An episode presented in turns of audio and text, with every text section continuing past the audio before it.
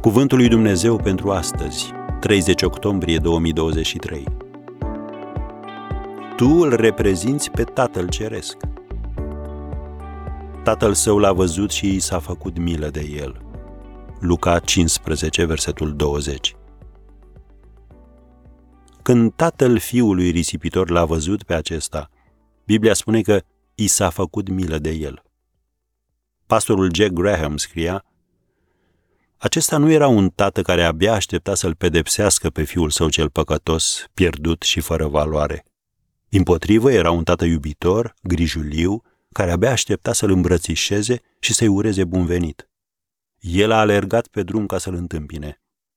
Ceea ce vedem în această pildă este imaginea dragostei pe care o are Tatăl Ceresc pentru noi. O dragoste plină de nerăbdare, entuziastă, caldă și abundentă. Am încheiat citatul. Max Lucado parafrazează, această povestire ne prezintă un tată bogat și un fiu îndărădnic, care și-a toată moștenirea cu el la Las Vegas și o risipește pe jocuri de noroc și femei. Lefter, și prea mândru ca să se întoarcă acasă, se angajează grăjdar la hipodrom. Când realizează că mănâncă din cucuruzul cailor, își dă seama că i-a ajuns cuțitul la os. Pleacă, iar pe drum își repetă discursul de pocăință. Dar când era încă departe, tatăl său l-a văzut și i s-a făcut milă de el. Ne-am așteptat la brațe încrucișate, sprâncene încruntate, un strâns de mână reținut, o predică severă. În schimb, tatăl spune slugilor, aduceți repede haina cea mai bună, un inel și încălțăminte. Aduceți vițelul cel îngrășat. Inelul simboliza delegarea autorității.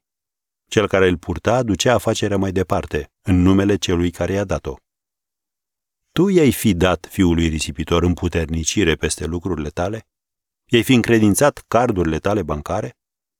Dar asta a făcut Dumnezeu când ai venit la el. Ți-a dat autoritate să desfășori activități în numele său. Când rostești adevărul, tu ești ambasadorul său. Vezi 2 Corinteni, capitolul 5, versetul 20. Când administrezi finanțele pe care El ți le dă, tu ești managerul său. Când proclami iertarea, ești preotul său. El ți-a dat privilegiul de a face pentru alții ce face El pentru tine. Nu refuza și nu bloca încurajarea oamenilor. Rostește cuvinte care întăresc pe ceilalți. De ce? Pentru că tu îl reprezinți pe Tatăl tău ceresc.